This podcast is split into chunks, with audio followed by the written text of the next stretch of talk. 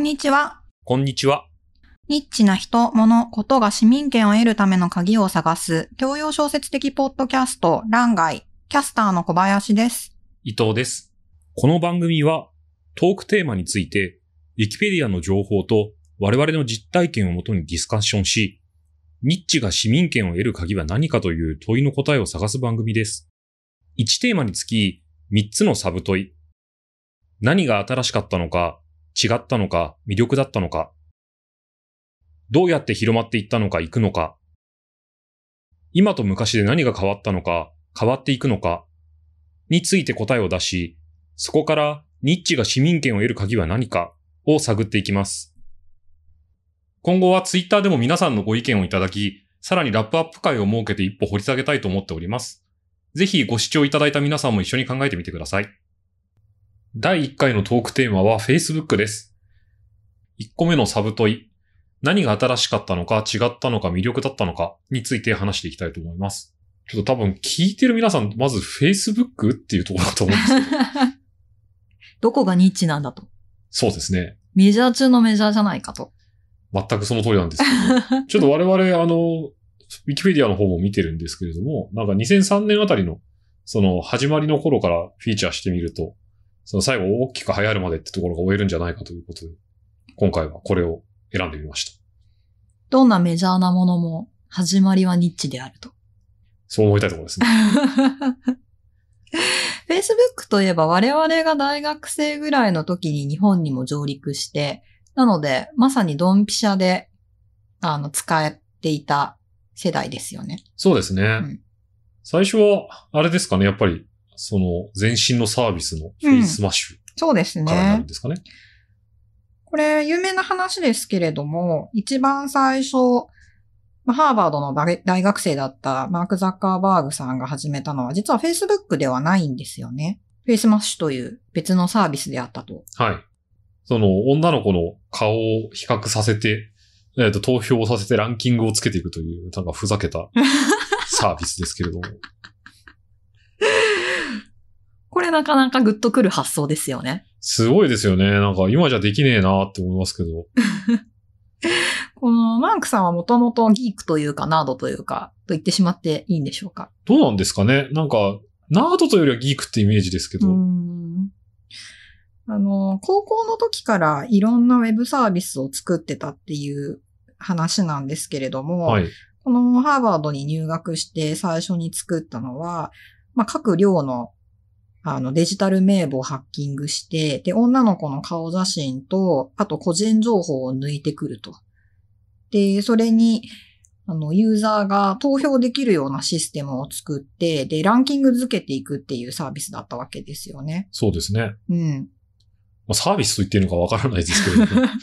確かに。ただのいたずらなんじゃないかという気もするんですけれども。まあ、ちょっとしたいたずらの代償は定額処分。話ですけれども。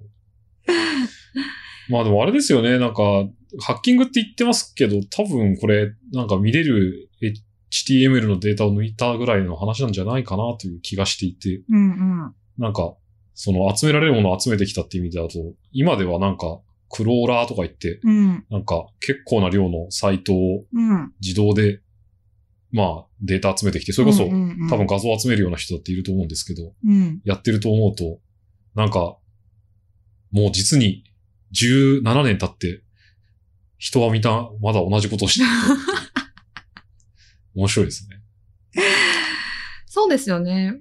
あの、 Facemash でマークさんがやったこと自体は、まあ、技術的に言うと、あの、何ら新しいことではなかったと思いますし、えっ、と、まあ、それ今でも引き続いてやってる人はやってるっていう世界だと思うんですけれども、この、まあ、二十歳前後の男子学生の欲求を満たすっていう風な意味では、あの、うまく技術とニーズを組み合わせることができたという意味で、まあ、Facebook の前身となるプロダクトの原型がこの時生まれたと言っても過言ではないのかなと思います。うん。なるほど。これ、まあ、あのーまあ、女の子にランキングをつけるっていうと、すごく不道徳な行為みたいな全くですよ。気がしてくるんですけれども、ええでも日本でもこういうのって結構ありますよね。そうですか日本の場合はさ、はいキャラとか、アイドルとか、あああいうのに投票していきませんか？そうですね。うんとか言われてみりゃ、うん。あの、総選挙やってますもんね。うん。あれ結構リアルタイム性もあるし、参加感もあるし、あの、盛り上がるイベントとしては、もってこいなんですよね。確かに。私も好きなアニメのキャラクターを投票しに行ってた時代がありましたね。伊藤さんは、誰に？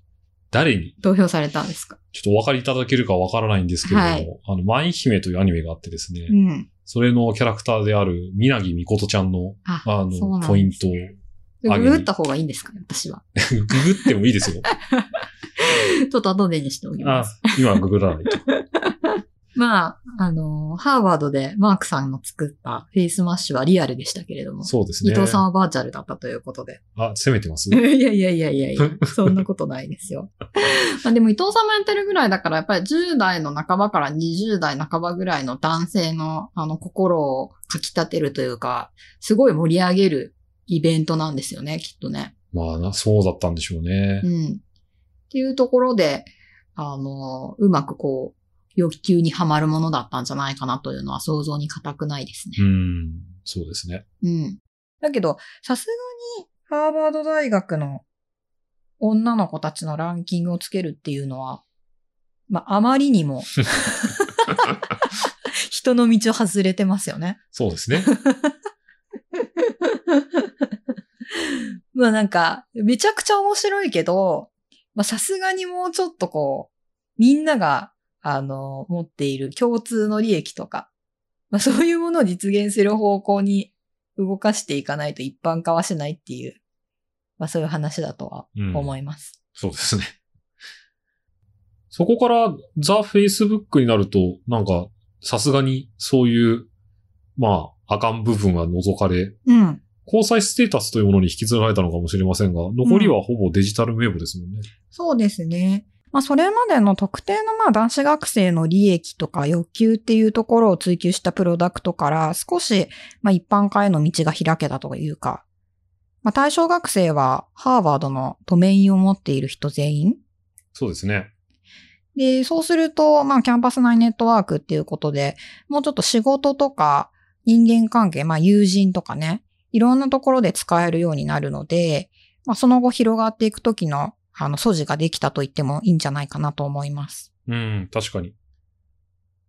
これはだから、その、そういう実利の部分っていう感じが重要だったってことですかね。そうですね。フェイスマッシュの時は、まあその狭い欲求にぐっと突き刺さるっていう感じのプロダクトだったと思うんですけれども、はいまあ Facebook になってくると、まあ今言っていただいたような、その社会的実利っていう側面の方がフィーチャーされてくるのかなと。なるほど。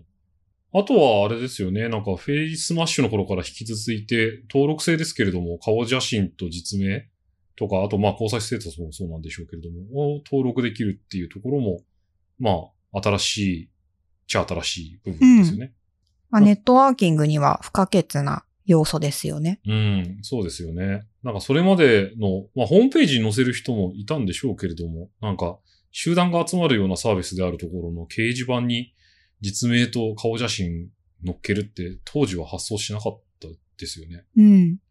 それもやっぱり名簿的な側面がすごく強く出てますよね。そうですね。うん。まあ、あとはそのドメインで区切られてるっていうところも相まって別にそこに名前と実名を出してもいいかみたいな、うんうん、なんうん。かガードを下げるような効果もあったのかもしれうんないですね。うんうん。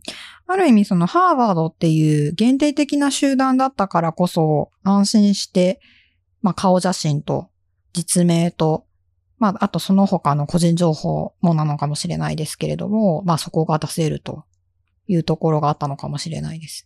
そうですね。なんで開かれたウェブっていうところとはちょっと発想の着眼点が違うってことなんですね。うん。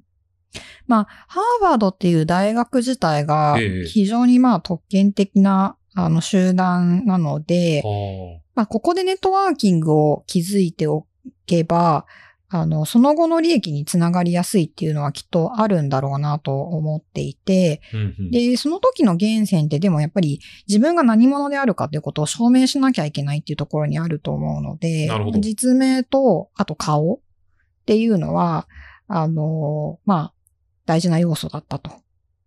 そうですね。確かに。なんかそれがあれば信用して、まあそのネットワークが使えると。うんうんうん。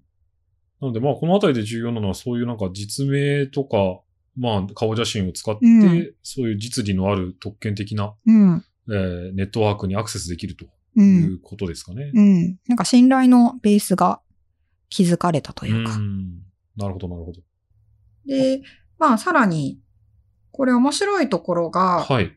あの、初期のその Facebook って、個人のホームページを作るみたいな表現がされているんですけれども、はあの、当時 Facebook じゃない、まあ普通のホームページって、やっぱりいろんな形態があったと思うんですよね。あ。はい。そうですよねう。ん。Web1.0 時代のホームページを思い出してみると、ええまあ、あの、もちろんポータルもね、すごいいろんな形してましたし、確かに。で、まあ載せる情報とかコンテンツも、まあいろいろ載せてくる人もいれば少ししか載せない人もいたりとか。そうですね。うん。で、まあそこに来て、この Facebook がですね、共通のフォーマットで個人のまあホームページらしきものを作れるっていうのは、はい。これ結構閲覧性とか一元化っていうところで見てみると、これ新しかったんじゃないかなという気がしますね。うん。